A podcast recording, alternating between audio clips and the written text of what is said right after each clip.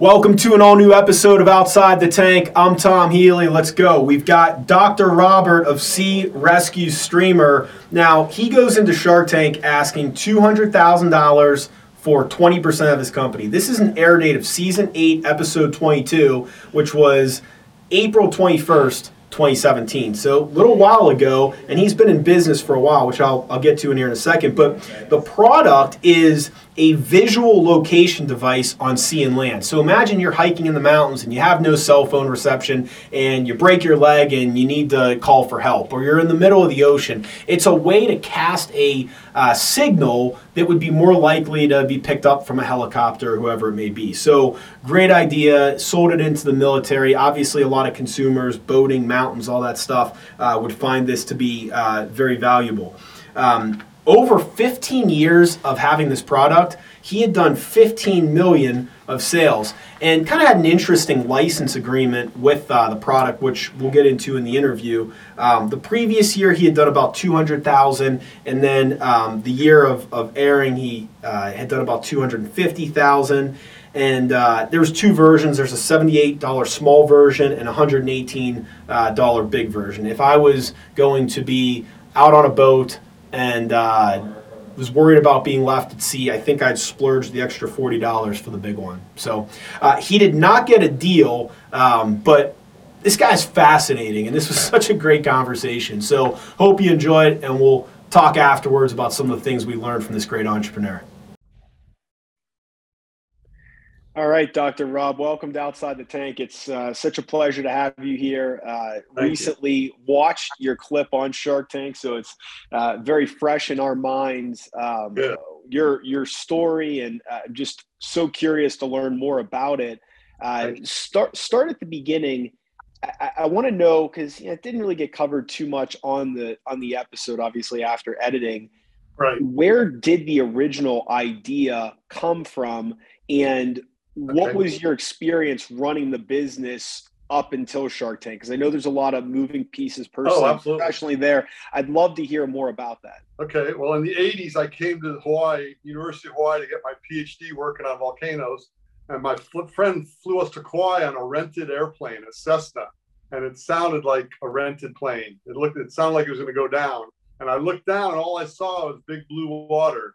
Any next time you're on a plane, look down and tell me if you can see a coconut floating in the water or a rock on a mountain. You can't. And that's what happens after you use your smoke, flares, sea dye, even your EPIRB. And even if they know where you are, they still need a visual. You talk to any person, and that really stuck with me. And I thought I could swim to shore, but my wife wasn't going to make it, or the other people. You know, that's a long swim. So a couple weeks later, I flew to Florida. I grew up in Miami, and Christo, the artist, had, had wrapped the islands in pink plastic. I don't know if you know that. And it just made a striking image on my head. I get a lot of good ideas on airplanes a lot of time. And it took me years or months to figure out to, I wanted just, if I said, if I just piece of piece of pink, pink plastic uh, behind me, like a long orange tail, a long pink tail, they could see me. And I figured out how to put struts in it. So it's like a centipede. It won't twist up I showed it to a Navy guy across the way from me, and he goes, "Hey, I like the idea, but lose the pink. You know, pink is not a big color in the military." So we went to International Orange, and I just kept, you know, I never quit my day job and just kept chipping away at it. I've got all these ideas, but that one never left because I knew it was right. There was no batteries, chemicals, electronics. I'm a boater, fisherman, big wave surfer. I'm used to being out there. Stuff breaks all the time. This can't break it's a piece of plastic. So I knew it was right. And I just kept plugging away until I got a license. I got a military looked at it. They tested it, approved it, got all the military approved it. Then I got a licensee. I kept working the media. I'm kind of a media whore. I should I should warn you that I, you know I worked with this guy before on smoking the Cockpit, this other inventor over here in Hawaii. I got it on CNN, Wall Street Journal. So I, I got, and my brother was in advertising. He taught me. He goes, listen, there hundreds and thousands of editors sitting on their ass wondering what they're going to write about. So get out there. And these were the early days. I would wait till 11:01 at night to do a mass faxing because telephone was cheaper after 11. and I, I, would just fax the same one-page press release a hundred times till someone, you know, wrote back. And then if I got an article, Miami Herald was the first one, then I, I would fax that a hundred times. And then people would call me back. I go, okay, I'll, you want me to call you back? I'll call you back. And like Outside Magazine, it took three years to get them to write about it. But I kept getting the credibility from the military and the approvals, and the media kept exposing it. Had a good run uh, with the licensee, and then the license ended, and then the Shark Tank thing came up. And ever since the first season of Shark Tank, people said to me, "Yeah, you got to be on Shark Tank," you know. So I said, "Yeah, sure." I tr- I tried, and then it, I tried once, like half-assed, but then they had a cattle call down at uh, the Ala Moana Hotel, and I knew a thousand people were going to be there, so I approached it like a surf session. Go early before it gets crowded. So I went at five in the morning. I was seventh in line, so I caught the producers fresh, and I can deliver bullet points. And I had all the patents, military approvals. It's to save lives and good pitch. I had a backstory. My wife had gotten sick. She she became paralyzed from MS, so I took care of her while I was raising the kids. So I got all this whole story, and they just they just ate it up. And then it took months of video uh, interviews and applications till you get on there. And even if you get even if you film, you're not necessarily going to go get aired. So it's very nerve wracking. What the, the licensee, I'm curious because it seemed like it was a really long term relationship. Yeah. Did you just hand them the product and say, sell it and give me a cut? I mean, what was that relationship like?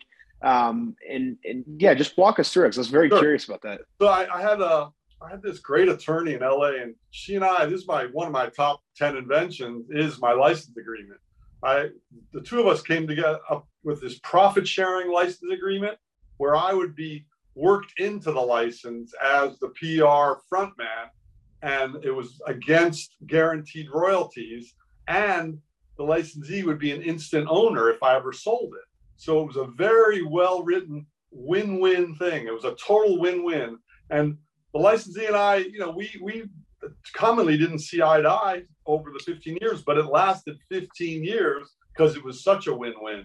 And that that really was the key and, and it enabled me to get it to the next level you know he he built a big structure around it and i got a royalty off sales against a minimum so if the if the royalty wasn't high enough i mean if the royalty was let's say we sold zero i got the same royalty payment so that puts the impetus on him to sell you can, you're not going to sit on it i didn't want to license it to someone that just sits on it and says, "Oh, we didn't make any money this month or this quarter. You don't make any money." I'm like, "No, I'm not doing that."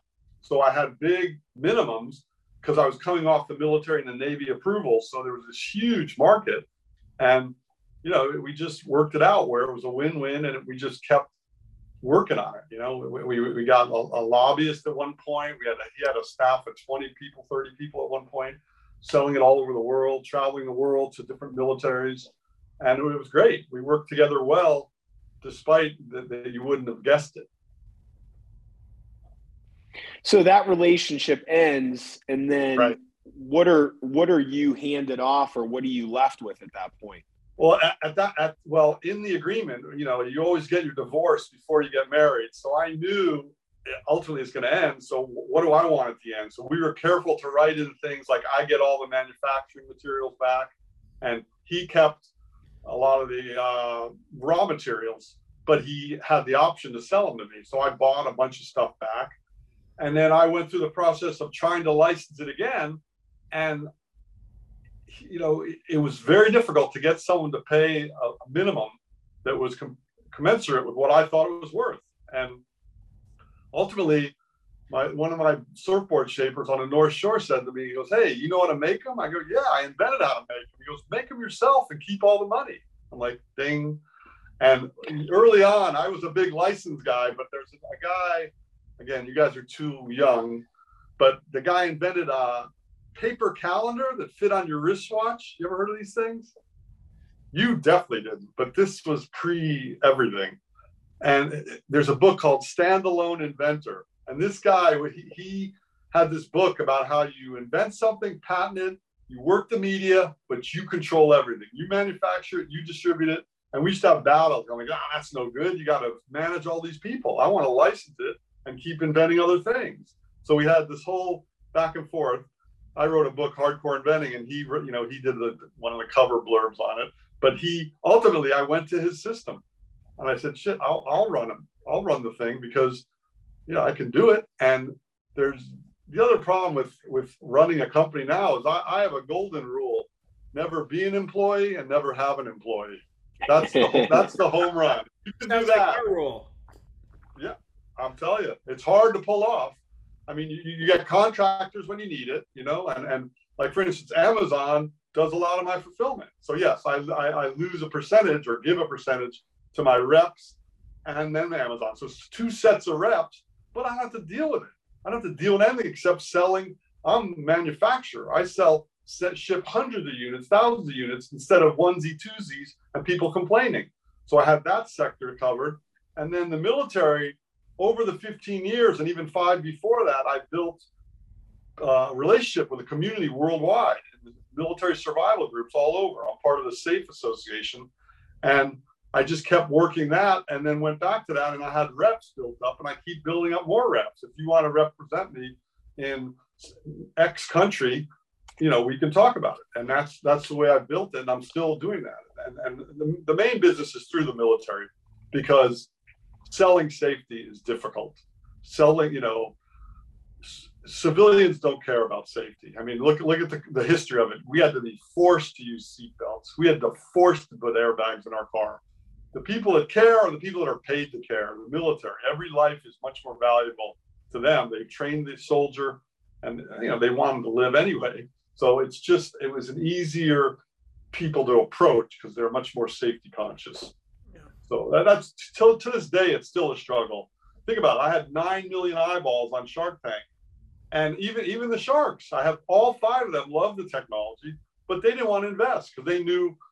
First of all, they, they they thought survival in the military. They didn't know anything about it, but more so, what was striking to me is that you know it's all about money for them, and that that was shocking to me because well, they, you know, they thought, commended you, Dr. Rob. They commended you on the lives you were saving and the, and right, the work that you were doing. But ultimately, they almost to a person, they felt like you couldn't reach the consumer. It was right. too hard. It would take too much time. It would never scale, and that right. was you know that was stuck in their heads. Exactly, and, and it was partially my fault because I was so forthcoming. You watched nine, you watched seven minutes. I I was in there for an hour and a half, and it was great. It was a great experience, and uh, you know, I, I, just I still couldn't get over it. I, I, came in with such a low valuation and offer because I wanted. The producers had warned us don't under don't overvalue because they'll jump all over you saying where's your valuation. I honestly thought there would be a bidding war, and I, I, couldn't. I when they when I don't know Daymond went out first, I just couldn't believe. I'm like, okay, I guess they don't get it like this, or they don't you know, they care mostly about money. I was trying to get to get impre- impress on, upon them how good it felt when your technology is used around the world and saves a life and someone thanks you. That was the shock that they didn't want to have that feeling. But, you know, that's okay. We're all different. But it, so a little disappointment. Uh, don't get the deal. Then what happens? So this is five years ago. Um, right what happens, you know, after well, the show airs and okay, yeah. Day one, I'm, day one, I'm disappointed. Day two, I'm relieved because I realize now I don't have this partner, and it's a massive amount of work to get to the point of filming, and it's a massive amount of prerequisites they put in there. You know, applications, legal stuff, all this stuff, and then even when I talked to Mark Cuban on during the filming, I go, he goes, Yeah, I've got 72 companies or whatever he had back then. I said, Yeah, I was wondering how much attention you could give me. And I realized it wouldn't be him calling me, it would be his some 30 year old intern calling me, hassling me about sales or where, where, you know, what trade show you're going to, why you making them in Hawaii. All I like, I don't want any of that. So I just, it was just, and then some of the Shark Tank guys, they started a, group. I don't know, you know about that, the, the Shark Tank. We got this little group on Facebook of people that have been on the show, and we you know, brainstorm with each other. Very powerful.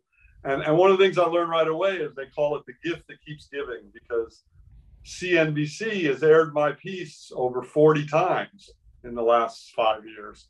And every time they air it, I get more inquiries, sales, whatever. And it's all, so it's a great piece of media back to me always working the media. And I just, again, I, I thought about. I, I was kind of right after. I'm like, well, I'm I'm I'm fully profitable now. Yes, I wanted to grow it and save all these lives, but I guess that's not in the cards. And and sure enough, people were contacting me. Everyone, every time it airs, people say, "Do you still need money?" And I always say to them, "I don't want your money. I, I don't want money because money means I'm I'm in bed with you." Which, you know, offense to people, but I don't want to answer to people. I want someone to buy the whole thing or license the whole thing, but big numbers, and no one no one sees that. So I'm not. The other thing is I've seen people age, and it's good to have something to do. You know, this is this is my baby. I don't know if you guys have kids. It's good to watch your babies grow, right? I, am not gonna I'm not gonna just discard my baby for one good meal or whatever they would be paying me. And the other thing is, I went through 15 years of someone morphing my baby in little minor ways, and I I, I dealt with it. It was fine, but you know sometimes you get frustrated because it's going in a direction you don't want it to go. So I'm like, I, I can do whatever I want now, and and you know it's it's it's been really good. I still wish I could massively blow it up so it saves thousands of lives and, and it becomes standard equipment everywhere. It's standard, it's standard on SpaceX. That's my latest big achievement. Oh, and you know that that's like the trump card on any of the tech. You know, yeah. I'm, I'm, going to the. We're having a, a reunion with the Shark Tank guys, and I'm coming right in with a Sea Rescue Streamer SpaceX shirt on. For the, I'm like, you know, you guys you know, Scrub Daddy and all these big Shark Tank guys, you sold millions, but I got it under the ass of astronauts every time. And it's a piece of plastic that I built on my lanai in my house originally. So, you know, that's that's really gold. And NASA just called me too. They, they want to put it on the Artemis program for going to the moon. So I'm like, okay, cool. That that's really fun. You know, you you alluded to wanting it to be mandatory law required, whatever right. terminology you used. Have you, in any sector or area, have you made any progress? You mentioned lobbyists. I mean, is that something that you feel like you've ever gotten close to, or is uh, that just a wild dream? No, I, we did. I mean, it's hard because you literally like like flares and sea dye those are in the congressional record, the FARs, the federal federal regulations, and you have to change the law. So it's a big lift. What, what we did do was get it approved by all the militaries, and some divisions or groups of militaries, it's like standard to them, required. But to get across the board, and what we are going for ultimately is life jackets have to have certain degree of flotation, right? So you get thrown out of a plane or a, or a boat, you're, you're going to die if you sink.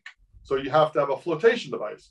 Well, shouldn't you have a certain you have a certain level of flotation? You should have a certain develop, of, of degree of signaling because they're not going to find you. You can float all you want. You're going to die if they don't find you. So ultimately, we want them to be incorporated into life jackets. That's the to me the easiest lift. And even lower than that is at least life rafts, every life raft. And some of the big contractors, it's in all a certain company has them in all their life rafts, aviation life rafts. So we're getting there slowly. But what we're looking for is the Coast Guard to say, yeah, this is obviously groundbreaking. There's nothing like it. They, the Navy called it the only passive and continuous signaling device. It was brand new. So here's a problem. It's been solved. It's a Mickey Mouse number to solve the problem financially, especially the base units, which don't have electronic lights or chem lights or reflectors originally. So, you know, for the price, one quarter of one quarter of one quarter of one quarter of percent of whatever vehicle you're in, aircraft, boat, what have you, you can protect your people. And it's just, it's still frustrating to me, but I know how to do it. And that was the point on the show to me let's get in there. You, Mark Cuban, you, I can call my senators or uh, representatives. We, I can call people, and if someone like you can have a bigger voice, a bigger media spread, you, we could do this. But you know, Mark Cuban thought it's too much of an all or nothing bet. You know, it's either going to get mandated or it's not. And then, but that's why I, you know, my whole philosophy is never quit your day job so you can quit your day job. I would never put all my eggs in the mandatory basket, mandate basket. I would say keep selling it everywhere, but in parallel, try for a mandate. Why not? And you know, it's it's still frustrating, but I think what's happened is that people that learn about it think, oh, this is pretty obvious. You know, you know, it's it's an obvious solution, and they cost eighty bucks on Amazon, and you're protected. It's just, it's really, it's really odd to me how people don't think that it's ever going to happen to them. And then we, we've looked at things like insurance companies, that people that insure boats or aircraft. Could you get a, a little discount on your insurance if you have these? You know, but people, manufacturers don't want to admit that anything can ever go wrong. So boat boat people don't sell you a boat with a bunch of life jackets and life rafts. So it's a real, it's a tricky line to walk. And that's why I found the military, people that are professionals that, that look at survival and safety. And, and again, this is kind of ironic, but it's probably going to be the, the international people accept it more than the Americans. We kind of have a cowboy attitude, just like where did airbags and seatbelts come from? They came from Europe, and the mandates came from Europe. So maybe that's where the focus should be. And we have a lot of customers over there. So again, that might be maybe maybe an international lobbying group that goes to, goes goes down the, the line of every progressive European company country that that says we protect our citizens, we protect our military. I mean, well, like for instance, the Canadian Air Force, they have them on all their flight jackets. Okay, so they kind of mandated it, they bought them for all their flight jackets. So why haven't we? You know, there, there's stuff like that. And the an eight, I, I don't want to mention names, but one of the Air Forces puts them on all their F-16s. Oh, and it's just it's just it's hit and miss where they go. But I've decided not to get too frustrated with it, you know, because it's just it's just you're pushing a any survival business, you're pushing a boulder up a hill because no one wants to hear about it. They just don't want to care. They don't care about safety. And, and even in my uh, Shark Tank pitch, I wanted to shoot for women because I believe us guys are more macho, pig-headed, arrogant. It's not going to happen to us. Women are like, what kind of safety do you have? When are you going to be home? Call me when you get in from the water. So and I still think a majority, not a majority, at least half of our sales on Amazon are from women. Now, I don't know if it's for themselves or they're buying it for their loved ones, but either way. Well, you, you, you know, you make a good point, uh, having uh, been brought up on boats and own boats. And, and no uh, salesperson is going to uh, deliver uh, a 30 foot cabin cruiser to you. And just before he or she accepts a check, they're not going to say, oh, here's a uh, life raft and a sea exactly. streamer. You're going to need this. exactly, exactly. That, it's it's comical, but it's not. And even even historically, when I've done boat shows, it's just so upbeat and playful. And, and I don't want to be the gloomy doomsday booth. This is what can happen to you. And, and I'm I've been very careful not to ambulance chase. I could easily go after, and even on Shark Tank, I opened with statistics my Google uh, search is set to the phrase lost hiker and lost at sea all day, every day. Lost at sea, lost at sea, lost hiker. So it happens all the time, all over the world.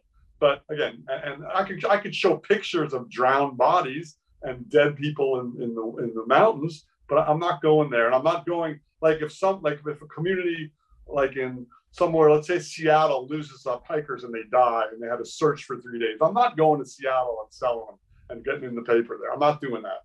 And I know I can make money doing that, but I, am not doing that. That's a line I don't want to cross. You know, I uh, I made a living for many many years selling insurance and oh, training and teaching people how to sell insurance. So your okay. your story resonates. I, I think that you know our our saying for many years was it's better to have this and let's pray that you'll never need it. And exactly. I think exactly. that's, a, you know that's what you've adopted, right? That philosophy. Absolutely, and and again, simplicity and foolproof. You know, I'm a water guy. Stuff in the salt in the sun on a boat on an airplane it breaks all the time, and everyone loves their smartphones. But when the batteries break, people are running or walking around like zombies. They don't even know what to do.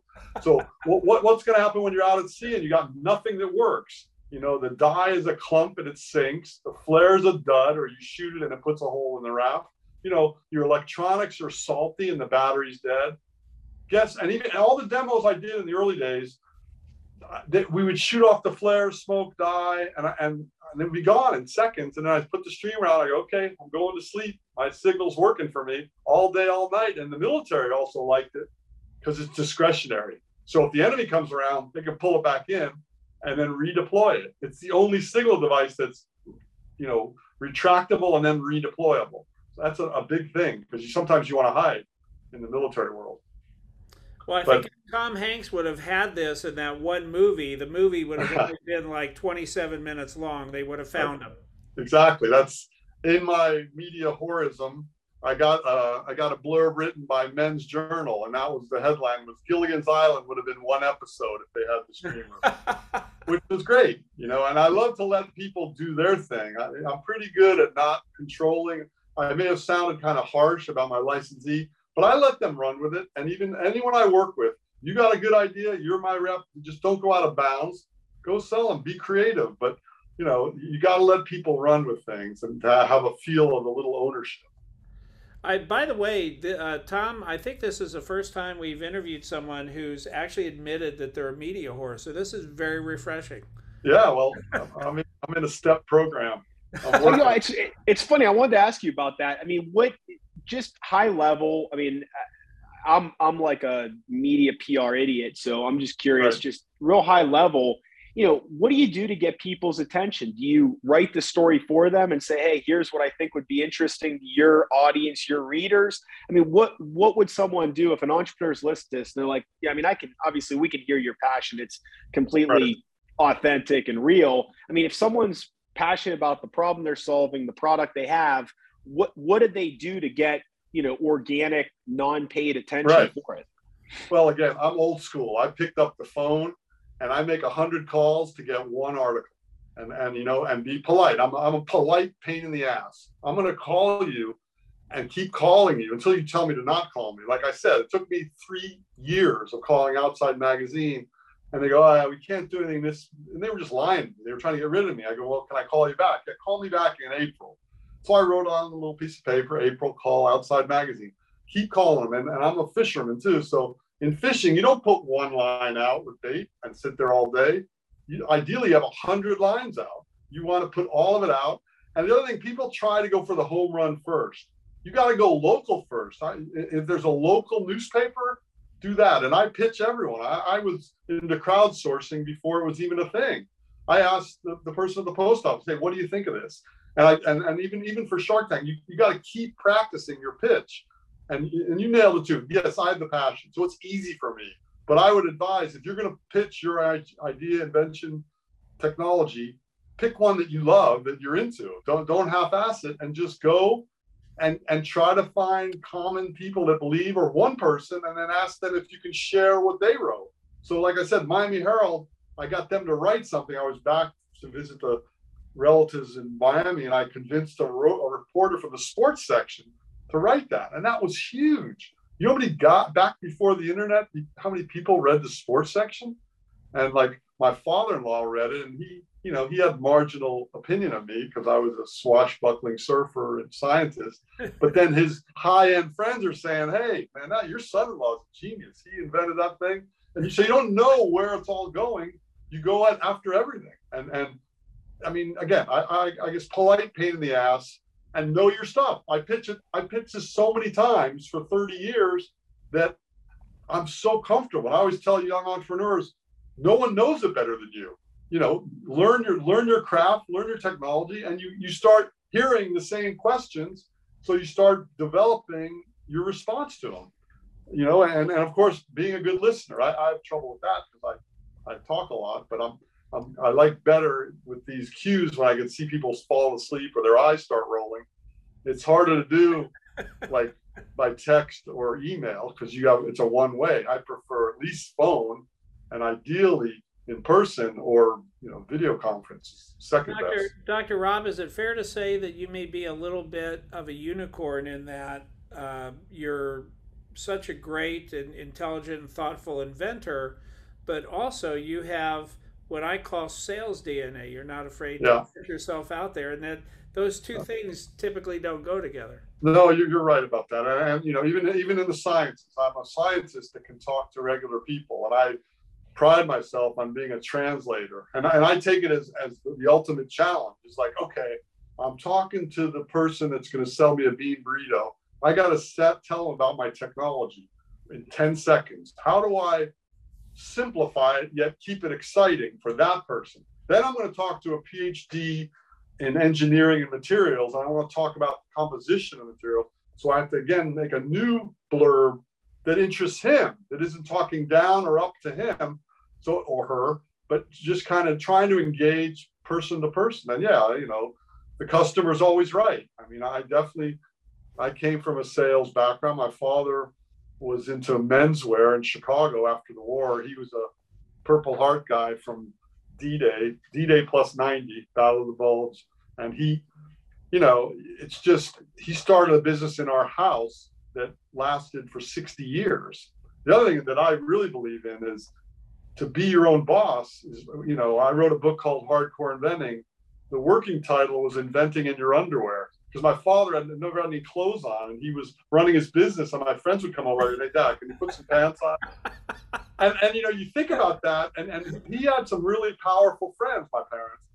But he was kind of a mid mid to upper mid level guy with a great uh, lifestyle, and, and and I have high level friends now, and a lot of them still envy my historical great lifestyle with okay, I have moderate money. So you got to actually ask yourself what's important in life, and you know, in, in the Shark Tank world, it, was all about money all the time. But I was brought up with lifestyle, and being able to work in your underwear is of high value because then you can spend time with your kids. You can do your thing. He didn't even surf. I'm a surfer.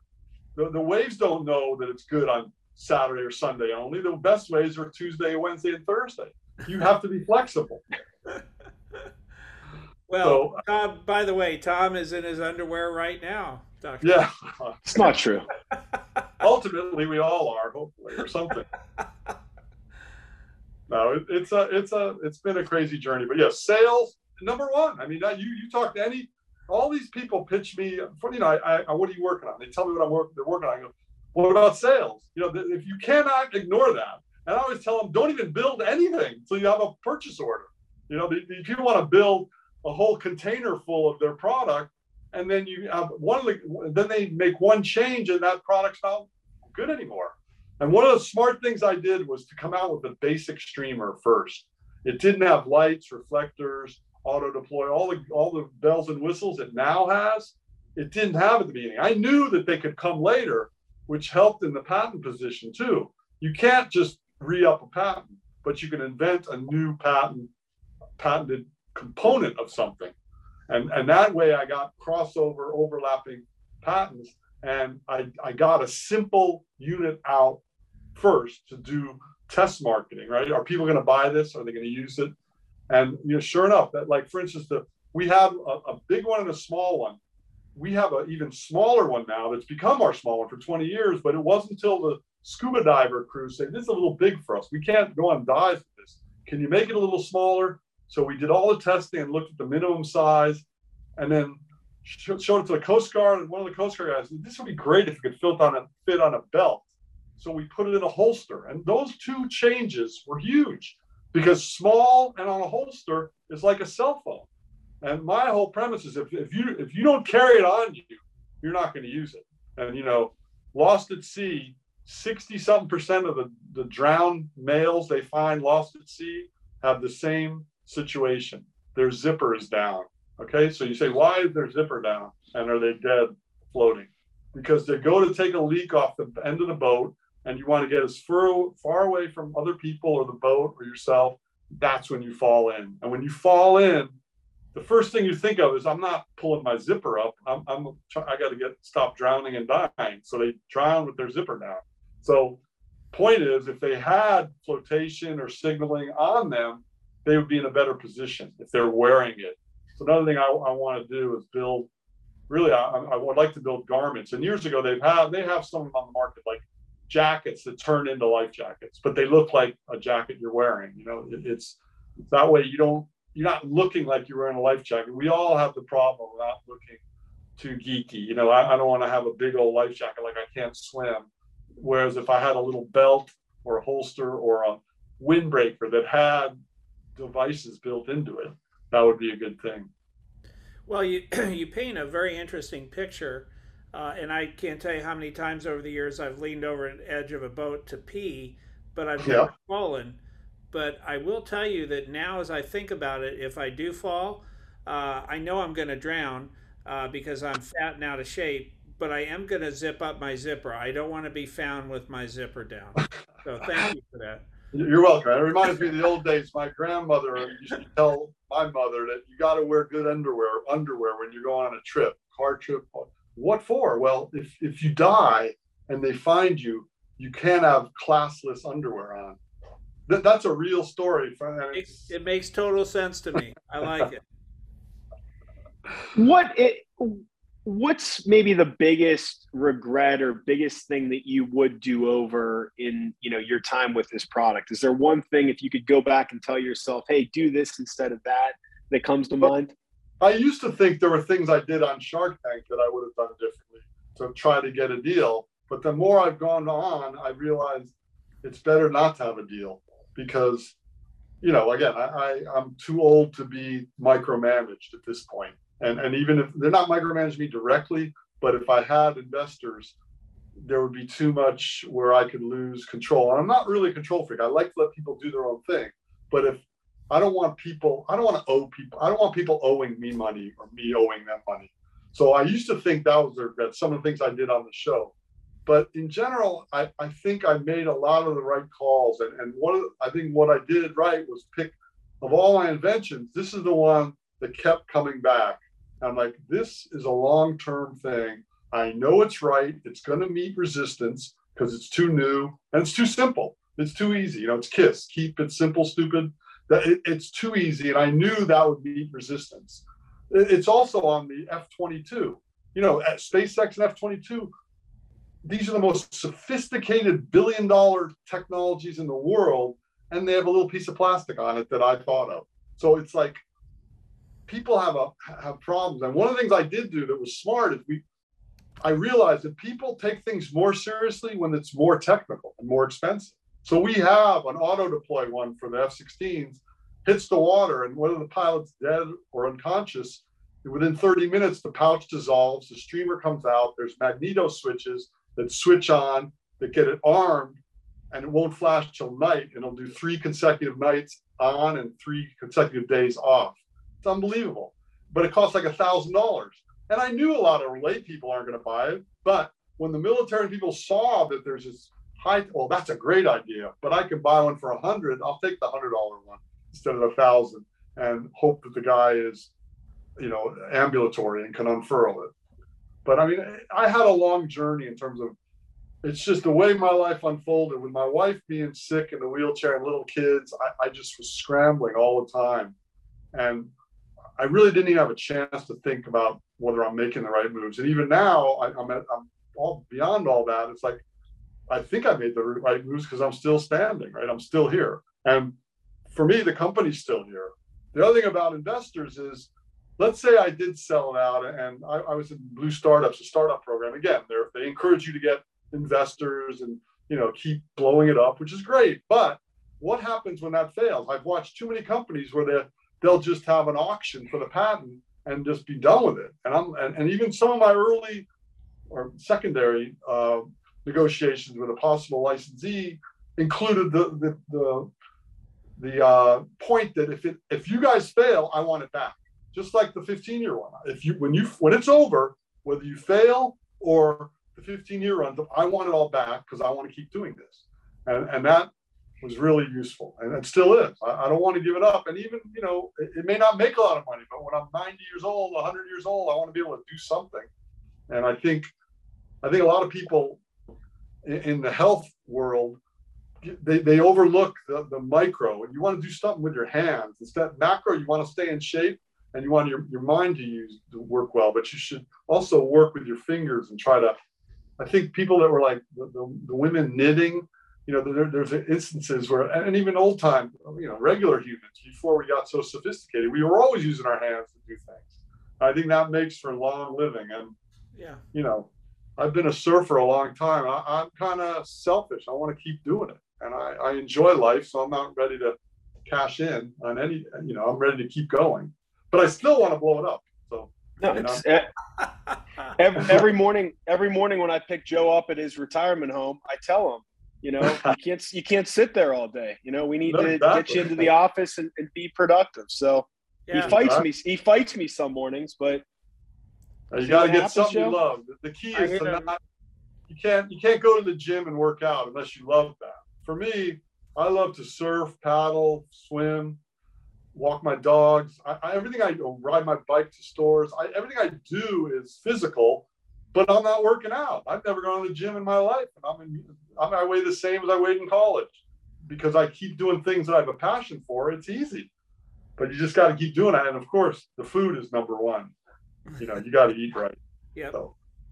Well, I just I, I want to share with you, uh, Dr. Rob, that I, I just I grabbed the yellow pages, the phone book. I just okay. found the number for the for the elder abuse hotline, and I'm going to report Tom Healy. But I really I want to tell you something. I'm I'm really really impressed with uh, your your mindset, your continent, uh, just your your state of being relevant to happiness. Your your right. things that you Thank want, you. but you're very very happy, and I th- and you're very much in the present. I feel like you're you know you're right. living your life, you're loving your life.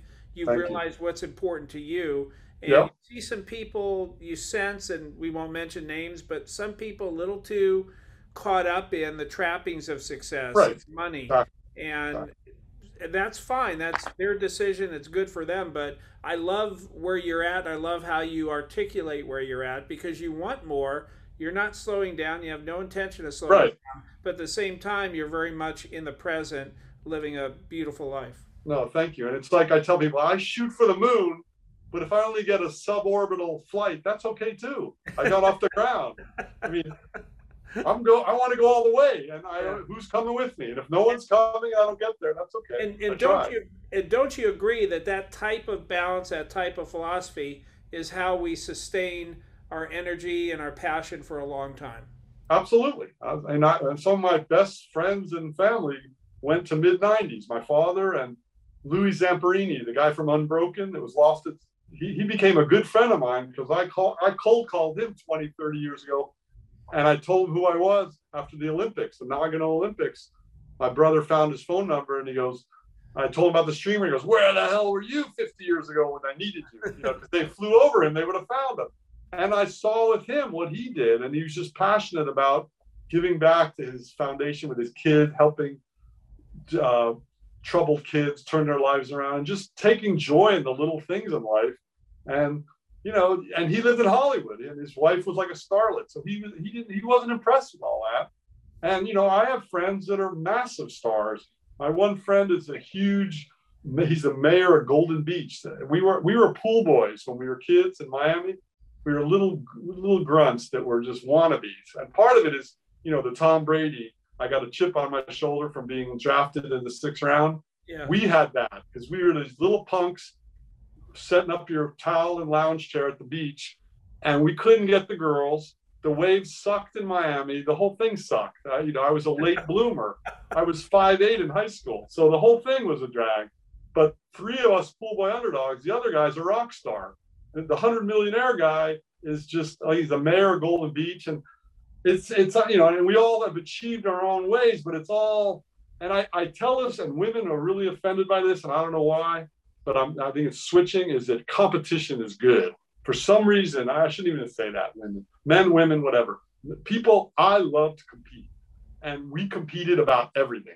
And it was for fun. That, that's how you, you know, you, you compete, you learn, you correct what you did wrong, and you keep competing. You just and, and laugh the whole way. It's fun. It's fun to compete. It's fun to have people go at you. I mean, that's the other thing. People are so afraid to put it out there. A lot of these inventors, they never want to fail, right? They never want to put it out there. And I, I love the chance to fail. you know, I, I, don't want to fail, but I like the game. I like being in the game, and it, it gives you a certain attitude. Yeah, that uh, that loving to complete compete. I think of uh, my favorite athlete is Jack Nicklaus. I'm a golfer, sure. and Jack yeah. was the ultimate competitor because he just wanted to beat the tar out of someone but after the last putt fell, whether he won or lost, he would smile, uh, hug his opponent, congratulate him, and he'd always say, "Wasn't this the best? Wasn't this fun?" Exactly, and you know, uh, I saw him at Doral when I was a kid. I was into golf in my teen years, and I said, "What am I doing? I, will do this when I get older." But he was at a he, he was at a a tournament. And I said hello. You know, I was like a groupie. Give me a ball. And he was mean and snart and gnarless. You know, he was snarling at me. But it was in in the game. I shouldn't have been upsetting him. And I, I learned that later. And then years later, this is funny and current. As uh, I went to Florida State, and I used to play a lot of basketball. I, I lived in the gym. I was. I mean, I could have. I could have been a contender if I was six eight instead of six one. and I Mitchell Wiggins, you know Andrew Wiggins. Are you following yeah. this? Sure. His his father went to Florida State, and he was playing Artis Gilmore's brother, who was a seven footer, and we were waiting for the team to get off the court so we could play. And I said to Wiggins, I said, I'll give you a better game than him because he was killing the seven footer.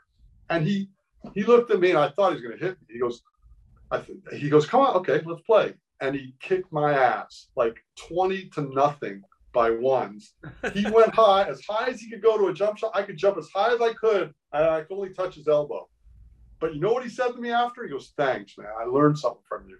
And it was so humble, and he was truth. He, he, he just I don't know what he learned from me. Maybe I was stupid enough to challenge him, but we became buddies, and it was so cool how humble. Yet when the game started, he was just all on like his son. I mean, it's just I've gotten a lot of good lessons from ultra competitors, and you're right. When they're on, they're on, and I've learned I don't even get near anyone when they're when they're going into their game. I totally respect it. Do your thing. I'll talk to you after if you even want to. If you need two days to cool down, I'll talk to you after two days. But I totally respect people having their game face and going in. Well, this has been uh, this has been a great talk. Yeah, we oh, enjoyed my, this. Thanks for being on with us. Oh, my pleasure. No, you guys are doing a good thing. I mean, I, you know, it's it's it's a crazy journey, and I I, I do a lot of outreach to kids all over the islands, to different schools. I, I like the young ones because they got they got the still in, intact creative minds, like elementary, middle schoolers. I do. There's a girls um, girls in tech thing we have in seventh graders here I'm part of that, but then I'm also part of the university, and I, I, you know, I'm always preaching all my little things, all what I've learned. But my number one gripe, and I've had it since 2007, is smartphones are the downfall of Western civilization. And now, 15 years later, I'm more right than I was 15 years. And my kids are still hassling. They luckily got through high school with regular flip phones. But the, the ability, when, when I grew up, if you if you could watch TV all day, we made fun of you endlessly. We, you know, we, we were not nice to each other. So if we if we saw weakness, so for now it's acceptable to watch TV all day, and everyone has a color TV in their pocket.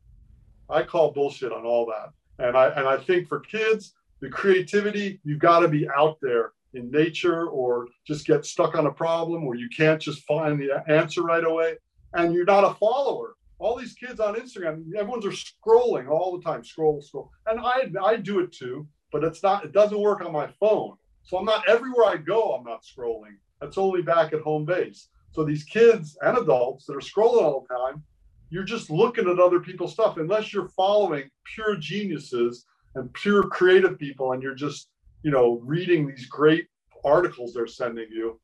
You're, you're you know, it's it's entertainment purely. There's no education in it. And as long as you acknowledge that.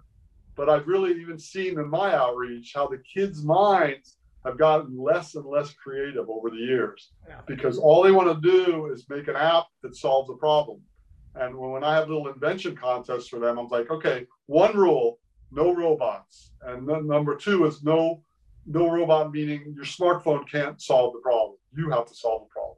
So um, you know, that's that's my rant, and I give these kids hell every time, any kids or adults. And I, I always pull my phone out. I, I don't. Well, I have my phone here now. It's still, it's pretty weird. It's like a fat black. The hell is that thing? Yeah. I can get on the internet, but I can't scroll. It's awesome. It weighs like five pounds. It's like a brick. They made it for construction guys and everyone gives me shit about it, but I'm like, hey, I'm not scrolling all day. If I need to make a call or a text, this thing works. And I used to have it. a little, I used to have a candy bar phone. I'm gonna follow, find my my original phone, and people didn't believe that that was my phone. I'm like, yeah, I want, I want to talk in black and white and text in black and white. I want to think in color up here. I don't want my phone producing color, beautiful images that just lull you to sleep It's just like watching TV. Look at a kid or an adult watching TV. Look at their face. Is that a picture of engagement and intelligence? No, it's a picture of blank stare zombieism. I mean, it's bad. Love it. Hey, where can where can people buy the product? Uh, Sea Rescue Streamer, Amazon, basically, or, or contact us directly.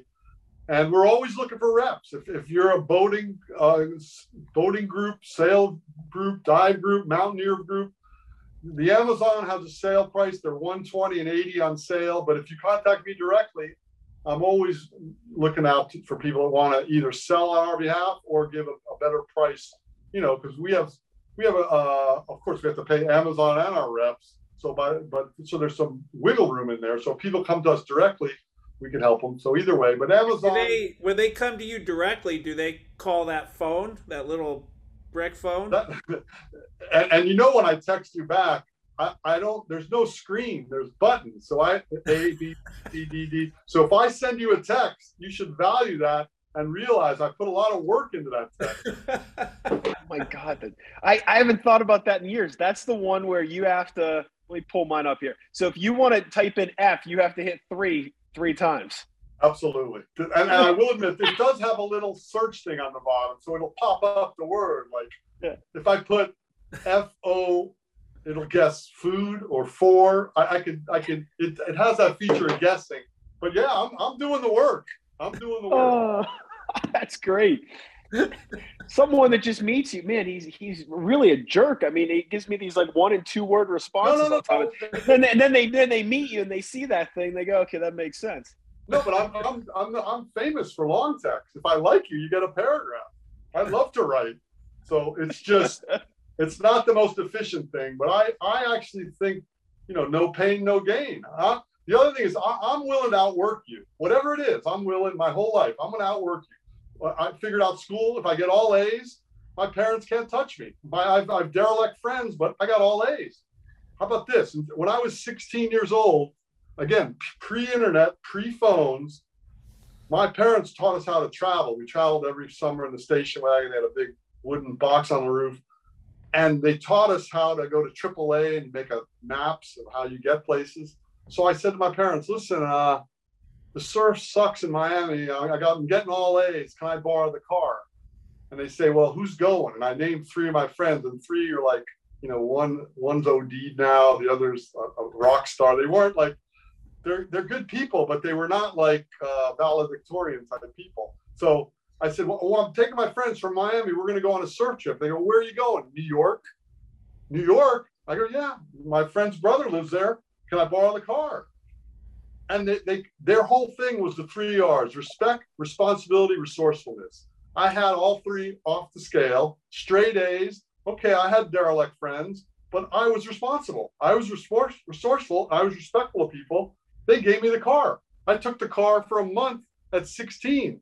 Ask young parents if they would ever do that with their kids. They probably wouldn't do it with 26 with backup smartphones and uh, drones hovering over the car, whatever they might do.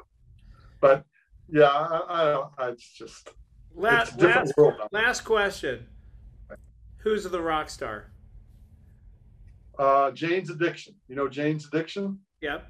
The guy that started Lollapalooza, Perry, Perry. Farrell. Perry Farrell. One of yep. my favorites. He, he, he, was a, he was a little geek from New York. He got, he got to our high school in ninth grade. We were on the freshman basketball team together. I was a midget and he was even smaller. I hadn't grown yet. I was 5'8, he was 5'2. And we're sitting on the bench, and I'm like, hey, man, you got to come surfing. I had just started surfing a couple years ago. You got to come surfing with us. And I kind of took him under my, my wing, my wing, and he became like this rock star surfer. And I'm still hanging with him. I'll be, I'll be at a show in a couple months. Love We're it. still tight. Yeah, we we done. He's, he's one good. of my one of my favorite bands, Porno for Pyros. Yeah, yeah, yeah. That's his other band. they're playing again. Porno for Pyros. Oh, really?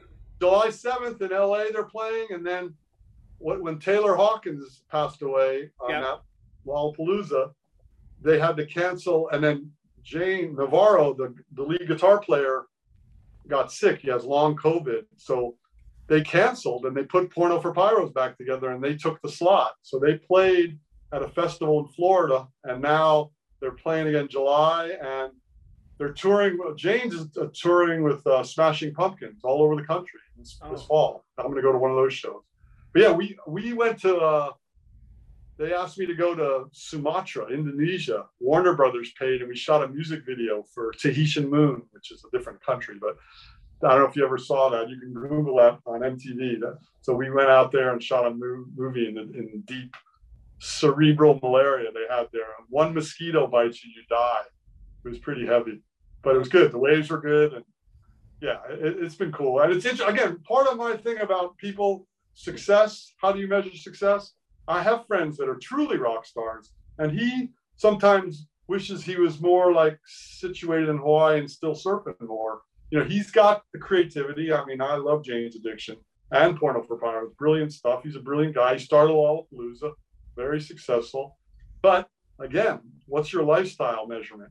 And my other buddy who's got Ferraris, we go to our high school reunion. None of the girls would talk to us in high school, and now they're all coming out to us I'm like, hey, I don't want to talk to you. You wouldn't give me the time of day. And they're like, yeah, you were, I was just, you were just shy. I'm like, no, I wasn't shy. You wouldn't talk to me.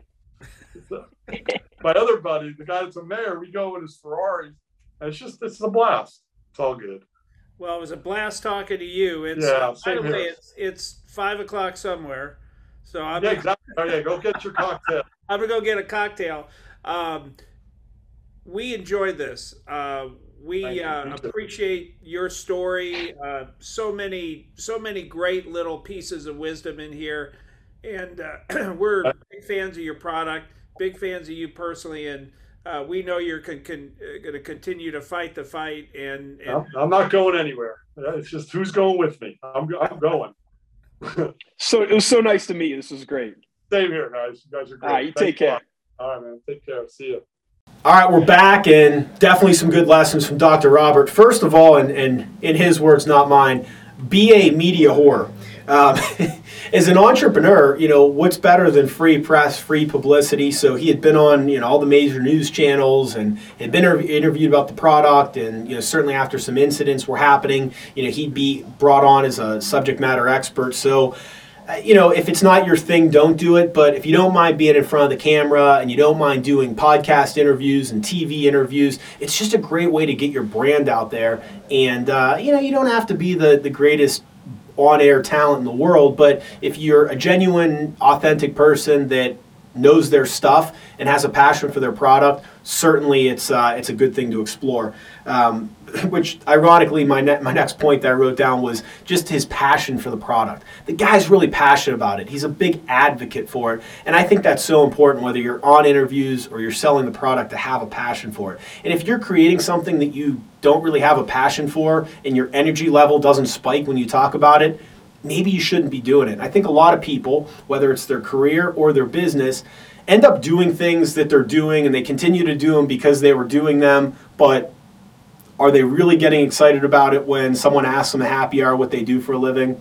And if you're not, and there isn't that spike in energy, then perhaps you know you're in the, the wrong area. Um, he's not an employee guy, hasn't had him, doesn't want him. Uh, it's it's not a model for everyone, but I would just say that if you think you may hate employees, then design a business where you need very, very few, if any. Uh, independent contractors, sales brokers, outsource marketing and finance and everything else. You can design a business where you don't need anyone full time inside of it. And I don't hate that model. Again, uh, do I need a factory where we're you know have a bunch of people on the floor packaging all these things? Well, no. There's companies that'll do that. And do I need a full time CFO? No, you can get that fractionally and everything. So it's not a bad model to consider. Um, and he's just a happy person, and, and, I and I think that you know enjoying life and making decisions and designing things around what makes you happy is a great lesson for entrepreneurs. I remember years ago I was having this conversation with a buddy of mine, and you know we were both pretty new into business, and he was complaining about oh I'm overworked and I don't golf enough and this and that, and, and I looked at him and I said whose fault is that? He's like what do you mean? I said, You're in charge of your calendar, dude. like, you're the one that's putting stuff on your calendar seven days a week. You're the one that's opening up your laptop on Saturday morning. You're burning yourself out, and it's your own damn fault. So you have no one to blame but you. And he's like, Yeah. So we just have to remember that, that, you know, we, we make a series of decisions that either bring us joy or, or add stress. And we have to create those parameters. We have to create those rules. We have to create those, those habits. So, Dr. Roberts, great, great interview. Uh, really, really cool guy. Hope you enjoyed it. We'll see you next week on an all new episode of Outside the Tank.